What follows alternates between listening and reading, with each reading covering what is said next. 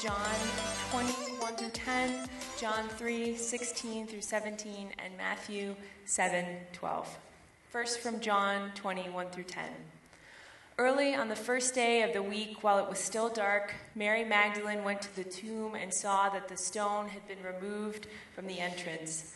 So she came running to Simon Peter and the other disciple, the one Jesus loved, and said, "They have taken the Lord out of the tomb, and we don't know where they have put him." So Peter and the other disciple started for the tomb. Both were running, but the other disciple outran Peter and reached the tomb first. He bent over and looked in, looked in at the strips of linen lying there, but did not go in. Then Simon Peter came along behind him and went straight to the tomb. He saw the strips of linen lying there, as well as the cloth that had been wrapped around Jesus' head. The cloth was still lying in its place, separate from the linen. Finally, the other disciple who had reached the tomb first also went inside. He saw and believed. They still did not understand from Scripture that Jesus had to rise from the dead. Then the disciples went back to where they were staying. Then from John three, sixteen through seventeen. For God so loved the world that he gave his one and only Son, that whoever believes in him shall not perish, but have eternal life. For God did not send his Son into the world to condemn the world, but to save the world through him. Lastly, from Matthew seven, twelve. So in the evening, do to others what you would have them do to you, for this sums up the law and the prophets. May God add a blessing to the reading, hearing, and understanding of God's word. You may be seated. We are now in the midst of the longest shutdown of the federal government in history. In eighteen fifty-eight, Abraham Lincoln quoted Jesus when he said, "A house divided against itself cannot stand." While the U S is no longer divided by slavery, Americans have moved so far to the left and right that over half of Republicans and Democrats have a very unfavorable view of the other party, some even viewing the other party as a threat to our safety. Is there anything you and I can do to bring together the United States of America? The fundamental commitment is to the dignity of ordinary people. For his role in those felonies, that lawyer himself, Michael Cohen, what was one of the most single, most inspiring challenges to the country. If there is going to be peace and legislation, there cannot be war and investigation. Well, bye-bye, peace.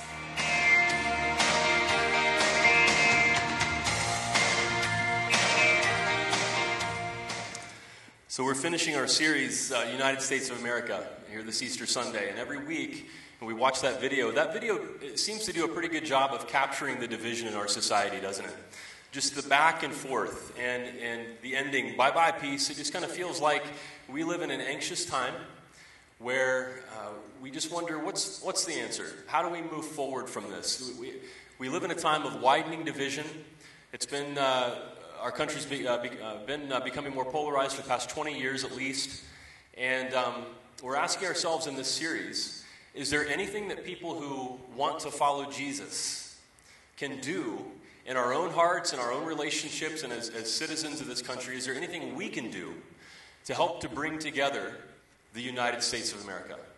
And so this is the end, uh, the, week, the third week of that series. We've talked about uh, the anxiety that so many of us feel right now in our, in our in our society, where it just kind of feels like, you know, everywhere we turn there are political disagreements and arguments, from cable news to awkward extended family dinners. You know, past the turkey turns into a rant about politics, right?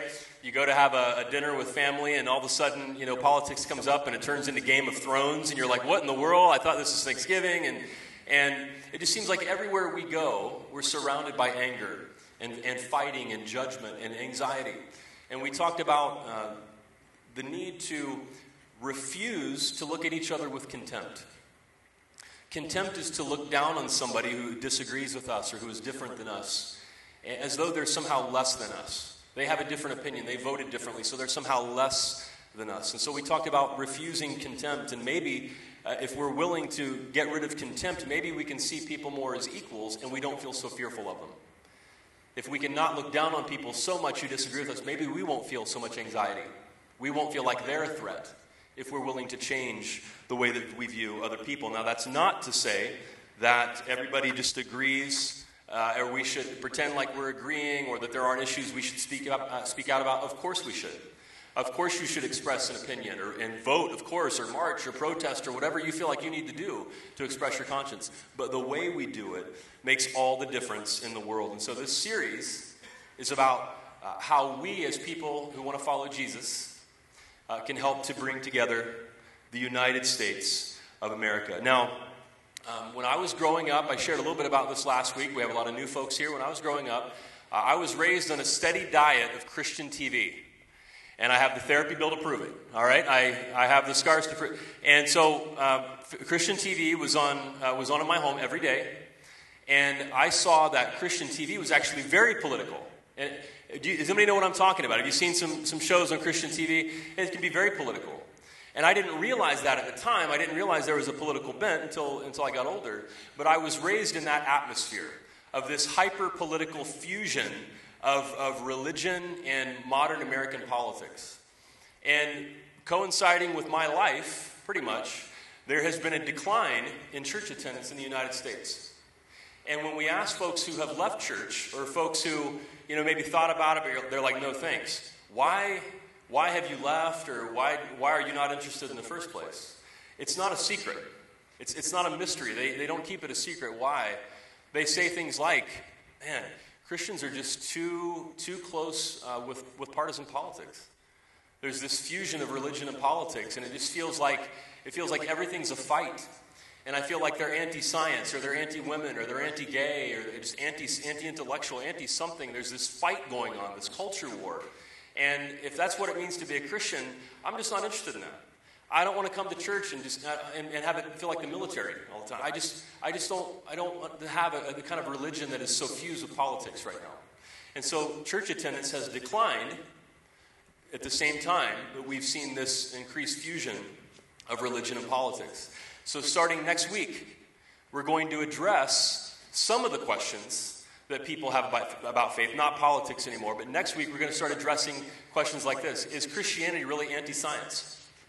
When you read uh, the Bible, do you, do you have to be anti-science to be a Christian? Can a Christian believe in evolution? We're going to talk about questions like that. What about, what about the Bible and women? Uh, you know, the first uh, uh, leaders in our faith in Genesis and Exodus, they're called the patriarchs. And so in, in, in, in that time, of course, that was normal. But we're realizing, well, we, we live in a patriarchal time still, but that's changing. So how does the Bible view women? And so we're going to talk about some issues like that in this series called In the Beginning, that starts next week, uh, Genesis for Normal People. And we're going into, isn't that like a presumptuous title? Genesis, like, I don't know if I'm normal or not, right? But we, we, we want to have an approach where people feel like, you know, they're thinking people, they have questions, and they can come and they can feel like their questions are heard, and they can maybe look at the Bible in a new way. And so that's where we're starting uh, next week in the series In the Beginning. I'll invite you back to that. And then about a week and a half from now, we're starting uh, what we call a Connect group. It starts uh, Wednesday, May first. And we're going to study a book called Genesis for Normal People by Pete Enns and Jared Bias. And so if you'd like to have uh, more information about that group, text Connect to that number. It'll send you an email with all the details. You want to buy your book online, and we'll start that, that uh, group, you know, diving in deeper May first. And then on May nineteenth, we're welcoming uh, one of the authors of that book, Jared Bias, to be uh, our special guest speaker. All right, so we're finishing up United today. Uh, There was an article uh, published in The Atlantic a couple of months ago called Americans Strongly Dislike P C Culture, about the division in our society. And obviously that title, you know, that, that comes with a, a slant too. But uh, it was based on a study by a British research group on American culture. So the Brits are like looking at Americans with, a, with them under a microscope and just finding us fascinating. And so the British did a study on American culture, and they found that six percent of Americans are conservative activists. six percent are conservative activists. They're, they're outspoken and activistic about their conservative beliefs. They found that about eight percent of Americans are progressive activists. They're outspoken and, and activistic about their progressive beliefs. That's fourteen percent. The remaining eighty-six percent of Americans, they said, are somewhere in between. And they said most of these people are what the study called the exhausted majority. Can you identify with that phrase at all? The exhausted majority. Don't you just want to say it like that? The exhausted majority. The, the time we live in can be so fatiguing, and you can grow so tired of the constant political back and forth and the games and the fighting and the disagreement. Maybe you're just tired of it and you feel like you just wish it could be better. But here's something we know about the path we're on. The videos show the widening division, as you saw those you know, Republicans and Democrats, liberals and conservatives moving farther apart. And we know about American politics that American politics function like a pendulum. If you think of an old grandfather clock and the pendulum swinging back and forth, back and forth. We can see that all the way through American history. And no matter who the U S president is at the time, U S presidents are temporary. They have four or eight years, or, and, and then it's, it's on to somebody else. And as we look back over American history, we can see that pendulum swinging, can't we? Back and forth between presidents. So think, just think about the past twenty, twenty-five years. Think about the difference between George H W Bush and Bill Clinton. Right? There's a difference. Two different guys for sure. Right? There's, a, there's a difference there. And then think about the pendulum swinging back and forth. Think about the difference between Bill Clinton and George W. Bush. A little bit farther, right? Would you agree? Pendulum swinging a little bit farther. Think about the difference between George W. Bush and Barack Obama. Pretty different people, right? That pendulum swinging a little bit. You know where this is going next? Anybody have any guesses? Think about the difference between Barack Obama and Donald Trump, right? My arms aren't quite long enough to express the pendulum swinging. Now, if we see that trend, and if you agree that the pendulum keeps, it seems to be swinging farther and farther back and forth over the past twenty to twenty-five years, here's a question. What's next? What's next? Let's say that you love the current president. If the pendulum keeps swinging, chances are the next president is going to be the total opposite of the current president, right? Somebody who's a total nerd, never gets attention, and has nothing to do with Twitter, right? Just completely opposite. So how, how would you feel if you love the current president and we stay on this path of this, of this widening division and wild pendulum swings? How would you feel if the next president's the most liberal president we've ever had in history? How's that sound to you? Let's say you're, you're troubled by the current president, and maybe you'd love the next president. Well, here's a question. What about the president after the next president? If that pendulum just keeps swinging more and more wildly back and forth, wider and wider, what if the, if you don't like the current president, what if the president after the next president makes you feel like twenty nineteen was the good old days? These are serious questions we need to ask ourselves, because that's the reality. We can, we can see that clearly as we look over the past you know, twenty, twenty-five years. And so what do we do uh, on this, uh, on this path where we, where we see the division widening more and more and more? I think Easter has something to, to say to that. I think the message of the resurrection of Jesus has something to say to that. When I was a kid, I remember going to church, and uh, I felt a little confused about Easter. I loved Christmas. I got Christmas. I had no trouble understanding Christmas. We got presents, and it was great, and the food was there. You know, I was, I loved Christmas. I had a little trouble understanding Easter, because we would go to church, and I'm, I'm thinking, you know, five, six years old, and we would sing all these victorious songs about Jesus raising from the dead and how everything's changed, and everything's, yeah, yeah, yeah, it's like a touchdown in a football game. And then I looked around at the world, and I thought, you know, things don't look any different to me. Am I alone in that? This Easter celebration, maybe I am, actually, judging by the silence. Uh-oh, the pastor needs to work some things out. I, I would look around and think, wait, I hear all these victorious songs and joy, joy, joy, happy, happy, joy, joy. And, and then it just seems like the world's still a pretty dark place. And so the Easter, am I really alone in that? The Easter message, good.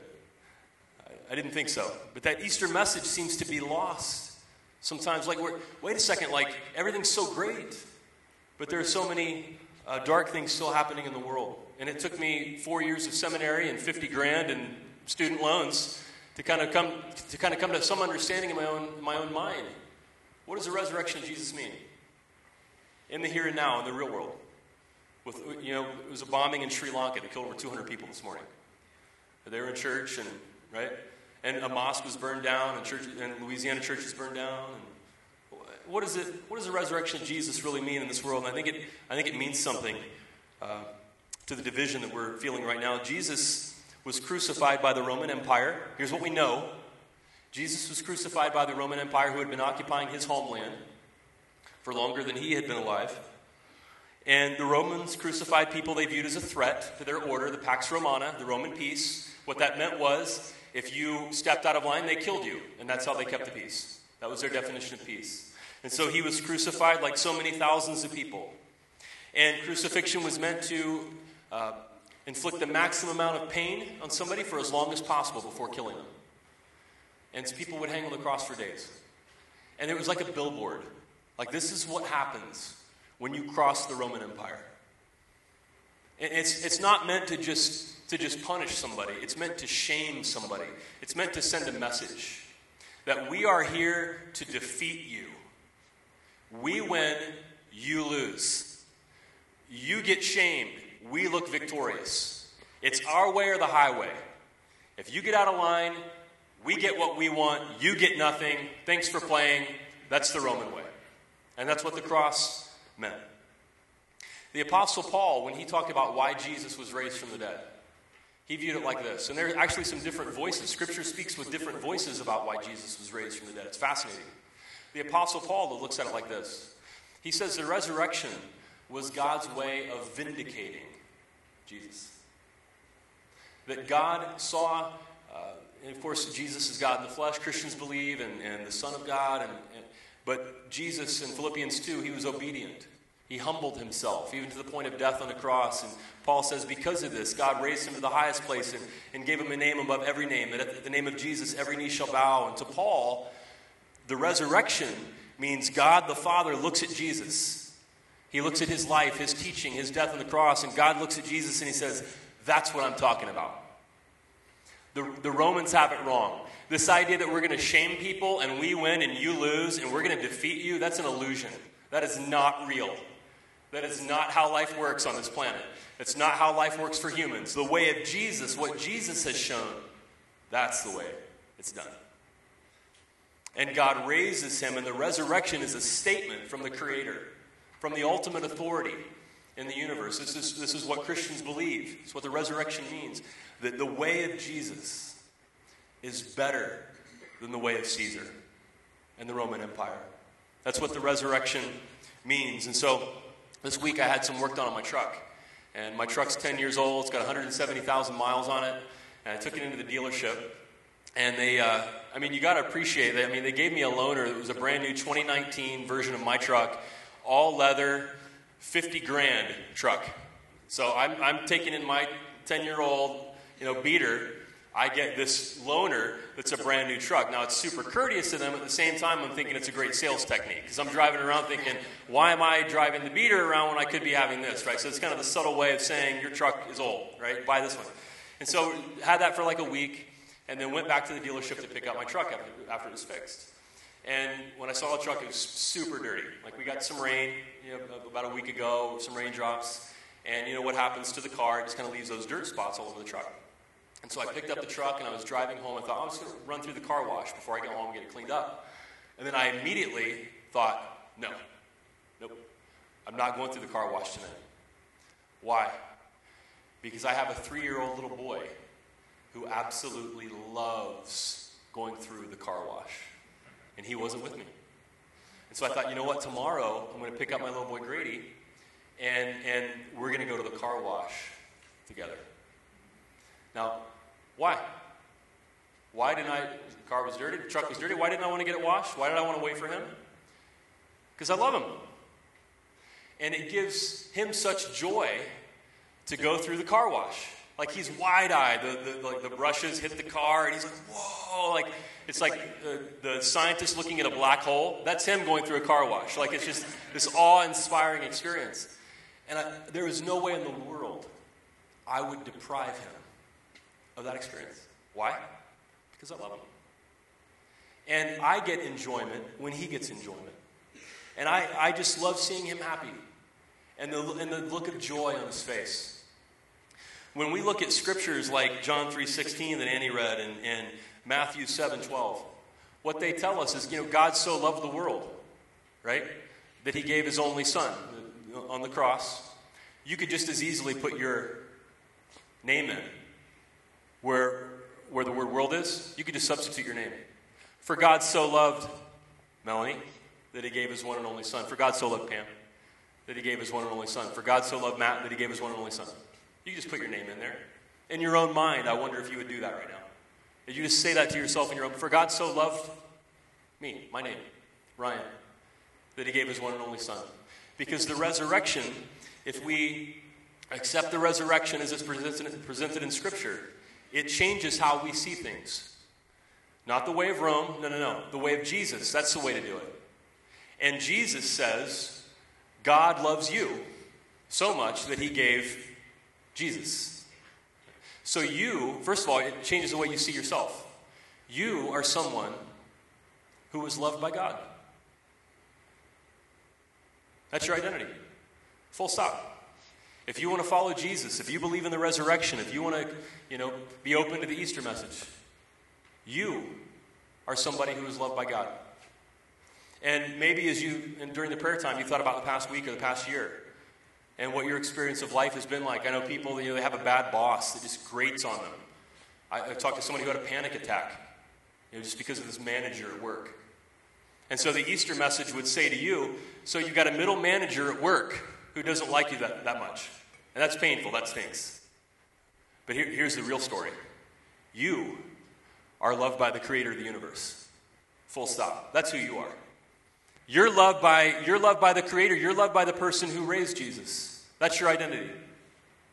That's who you are. You're somebody who is loved by God. Right? If you believe in the resurrection, you're somebody who is loved. I'm loved.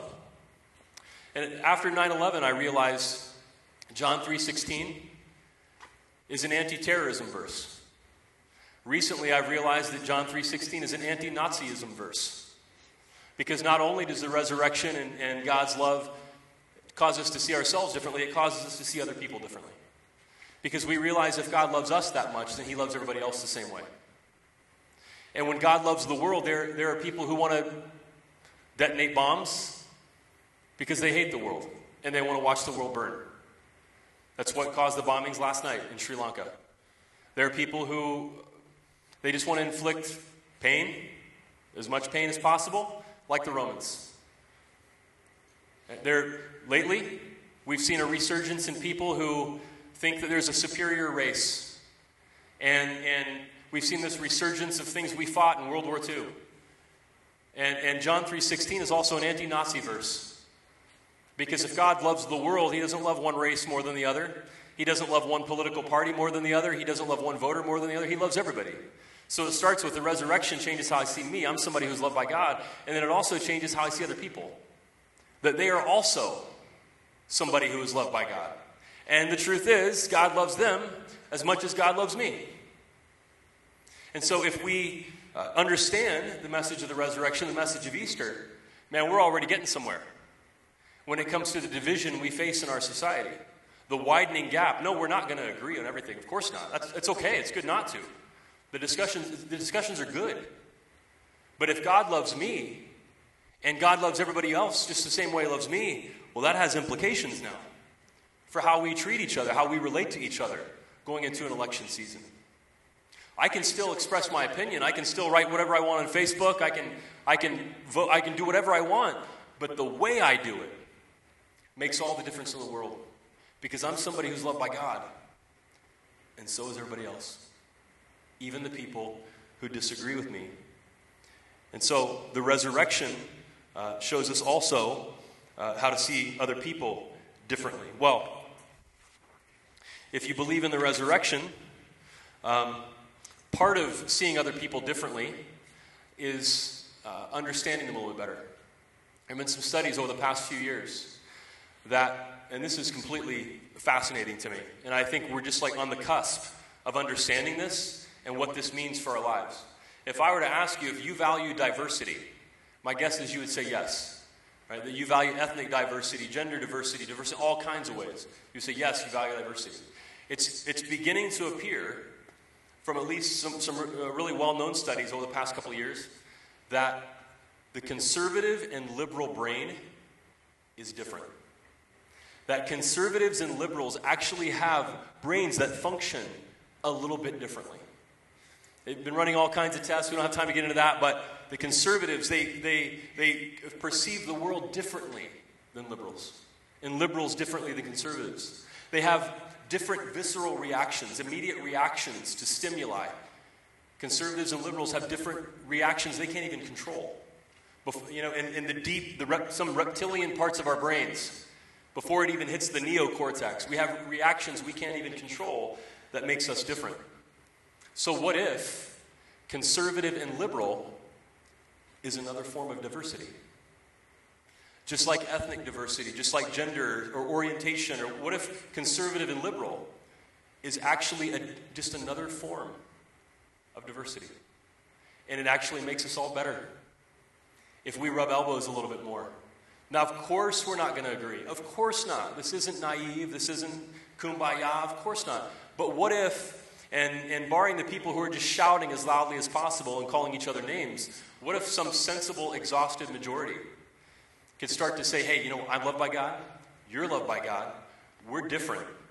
And maybe we actually need each other to create the best future possible.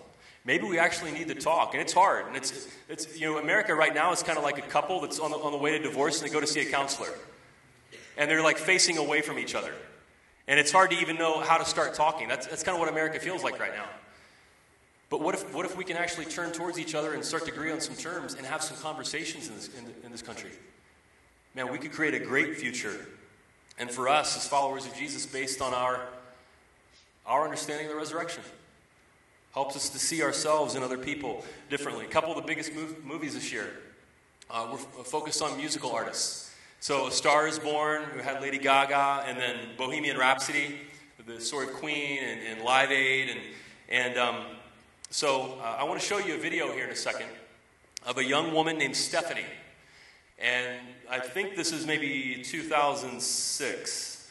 Um, and this is Stephanie gigging with her band at some bar in New York City, just like she did every week.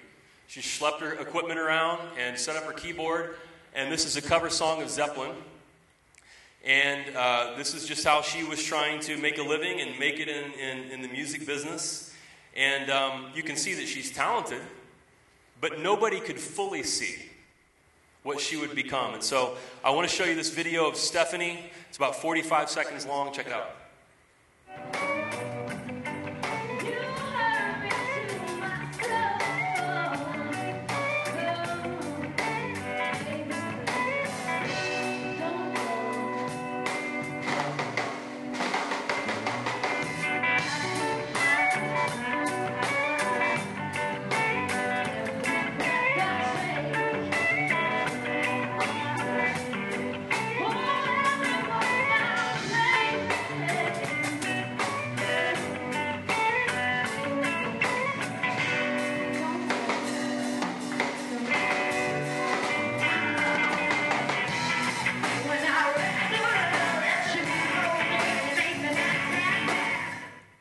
Pretty good, right? Who knows Stephanie's stage name? Who is it? We have a hand. I felt like I should call on you. Like, yes? She was very courteous. Lady Gaga. Yeah. That's Stephanie. And I think it was like two or three years later, she was Lady Gaga. I, if you watch the rest of this video, my favorite thing is most of the video, the camera's pointed at the guitarist. Like it must have been the guitarist's girlfriend, like holding the camera or something. Like, isn't he so cute up there? And she doesn't realize, right? I mean, obviously this girl's talented. But, I mean, you can see that. So you can kind of see, hey, she's moving in the right direction here. But you, you can't see the full story, can you? I mean, that's, she's about to become this pop icon in just a couple of years. Seeing, seeing the resurrection feel, kind of feels like that. And its implications for people who say we want to follow Jesus, it kind of feels like, well, I can see that this is going in the right direction, but I can't fully see what it looks like. I can't fully see what it would look like, you know, for, for this kind of a this kind of a spirit to kind of overcome America and your family and your friendships and the awkward dinners and, and the Facebook posts and the pithy comments on Twitter. It, it's tough. Yeah, I, I know this is kind of going in the right direction. Yeah, I'm loved. Other people are loved, but I can't fully see it. Maybe it's something like that. What if we what if we really believed? And we just kept on doing the right things and kept on hauling the keyboard around to different bars And we just committed, you know what, other people, I'm loved by God, they're loved by God, I'm going to treat that person with respect as somebody who's loved by God. I'm not, when, they, when they're making political comments that are, you know, provoking me, I'm not going to attack back. I can express my opinion, but I'm going to do it as somebody who's loved, and, and I know they're loved too. Right? And what if we just kept doing that? Where would that lead us? Maybe to some amazing place that we've never imagined before. Right? Because the resurrection can help us to see differently. We don't see the full picture, but it can point us in the right direction. Last, the resurrection helps you to see God differently. And, and here we are on Easter, and we say around here, the well is a, is a safe place to express your questions and your doubts. You're free, you're free to express your faith and your doubts in this church. And when we talk about the resurrection, we have skeptical people. You know, and, and the pastor said some nice things about loving other people, and but what do I really believe about all this? And it's okay. It's okay to be honest about where you are. And, and if you're skeptical even about the resurrection. We live in a different time than, than Scripture was written, certainly the Gospels. The Gospels were written in the, in the Roman Empire again. And the Romans, uh, they loved Greek culture, and so we call it the Greco-Roman world. And they viewed miracles much differently than we do. They were used to resurrections. People in the Greco-Roman world, if Jesus didn't raise, they'd be like, psh, that's all you got? Come on. You gotta, you gotta have something better than that. They expected a resurrection. And our culture doesn't work that way. We live post-scientific revolution, the kind of things we're going to talk about starting next week in the, in the beginning series. And so for us, you know, we look at somebody being crucified and then raising from the dead, and we just kind of look at that incredulously. And then we talk about, well, what could the resurrection mean? And I'm not sure I believe. And, and then I'm loved. And how, do, how does all that work out? In the Bible, if you're a skeptical person, if you're a thinking person, in the Bible, the miracle is never the point. The actual presentation of what happened is never the point. What counts, what is the point, is the, the meaning of the miracle. The miracle is not the point. What, what counts in Scripture is the meaning of the miracle. If somebody was brutally killed on a Friday afternoon in twenty nineteen. And then somehow, early Sunday morning, they, in the morgue, they, they resuscitated and raised from the dead. The, the headlines on every, you know, every news app would not be, the long-awaited Messiah, the Son of God, has risen from the dead. That's not, that's not how twenty nineteen America or the post-scientific world would, would react to that. What would happen to that? If that really, if that happened, what would happen to that person? They would be subjected to medical tests for the rest of their lives. Am I right? And, and like, how did this happen? And then there would be endless debates about, was the, was the person gone? And what? And how did, could we do this again? And, and, and then somebody would try it on a pig brain. Apparently, that's what we're doing now. If you've seen, and, and so like what, the, what happens is not the point, but it's the meaning that we're given about the resurrection. What does the resurrection mean to us? That's, uh, that's what it meant then, is what it means now. And so uh, it's easy to, and especially in the divided culture we live in, to create God in our own image and to assume that Jesus is like us. And we can say we believe and, and, and that we want to be Christians, and then really what we do is we just kind of follow our culture and the widening division, and we, we come back at people just like everybody else does. Um, Anne Lamott said, you can safely assume you've made God into your image when it turns out God hates all the same people you do. Isn't that brilliant? It's so easy to come to church on a Sunday morning and talk about the resurrection and, oh yeah, I believe Jesus was raised from the dead, but we don't understand what it means. And, and even beyond that, be informed by what it means and how I live and how I see everything and how I see myself, other people, God. That's what the Romans did who crucified Jesus. If, if I'm just going to believe that I can defeat you, we can defeat the other party, we win an election, and it's all over, and, and nobody ever disagrees with us again, and all the policies we want get passed, and then what happens four years later? They just undo all the things that you tried to put into law. That's, that's, that's kind of how it feels right now. There's, there's this idea that I can defeat people and stamp them out, and we'll win, and they'll go away, and that pendulum just keeps swinging wider and wider and wider, because that's, that's all... That needs, uh, that's all that leads to. You know, we punch and they counterpunch. Mike Tyson said, plans are great until you get punched in the face. And, and that's just punching and counterpunching, back and back and forth. A blogger named Jonathan uh, Stortman writes that Jesus showed us something better than that. This is a long quote. Just invite you to track with it. He says, I've noticed that Jesus tends to vote the same way I do.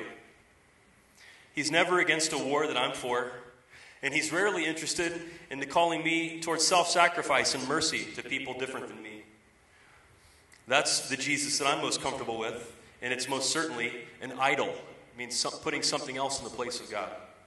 And then he quotes the theologian N T Wright, who's a New Testament theologian in, in England. He says, I like the way new, uh, N T Wright uh, talks about how to deal with letting Jesus stand on his own.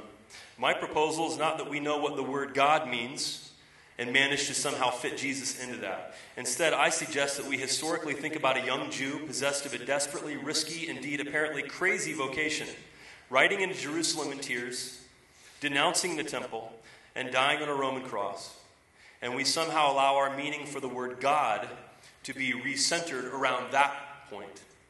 And then Jonathan says, in other words, and this is something Philip Yancey wrote in a book called What's So Amazing About Grace. This is just the quote of the century right here. The scandal is not that Jesus is like God. The scandal is that God is like Jesus. He's a God who picked a certain place and time and entered into it. He came to show us who he really was and who he really wasn't. And so, what does the resurrection tell us about God? We see ourselves differently. We see other people differently. What does it tell us about God? God loves. God loves. First John four eight says God is love. And so if you've been repulsed by the loudest Christians that you see in the media, and you feel like, oh, I'm not sure that's really what Jesus is like. I'm not sure they really represent Jesus. I think you might be onto something. Because God loves. Sometimes there's tough love. Right? We all need guidance. We're not saying we're not saying everything's right, or of course not. We, we want to grow as people and become better. But God loves. For God so loved. The resurrection, what it tells us about God is that God loves.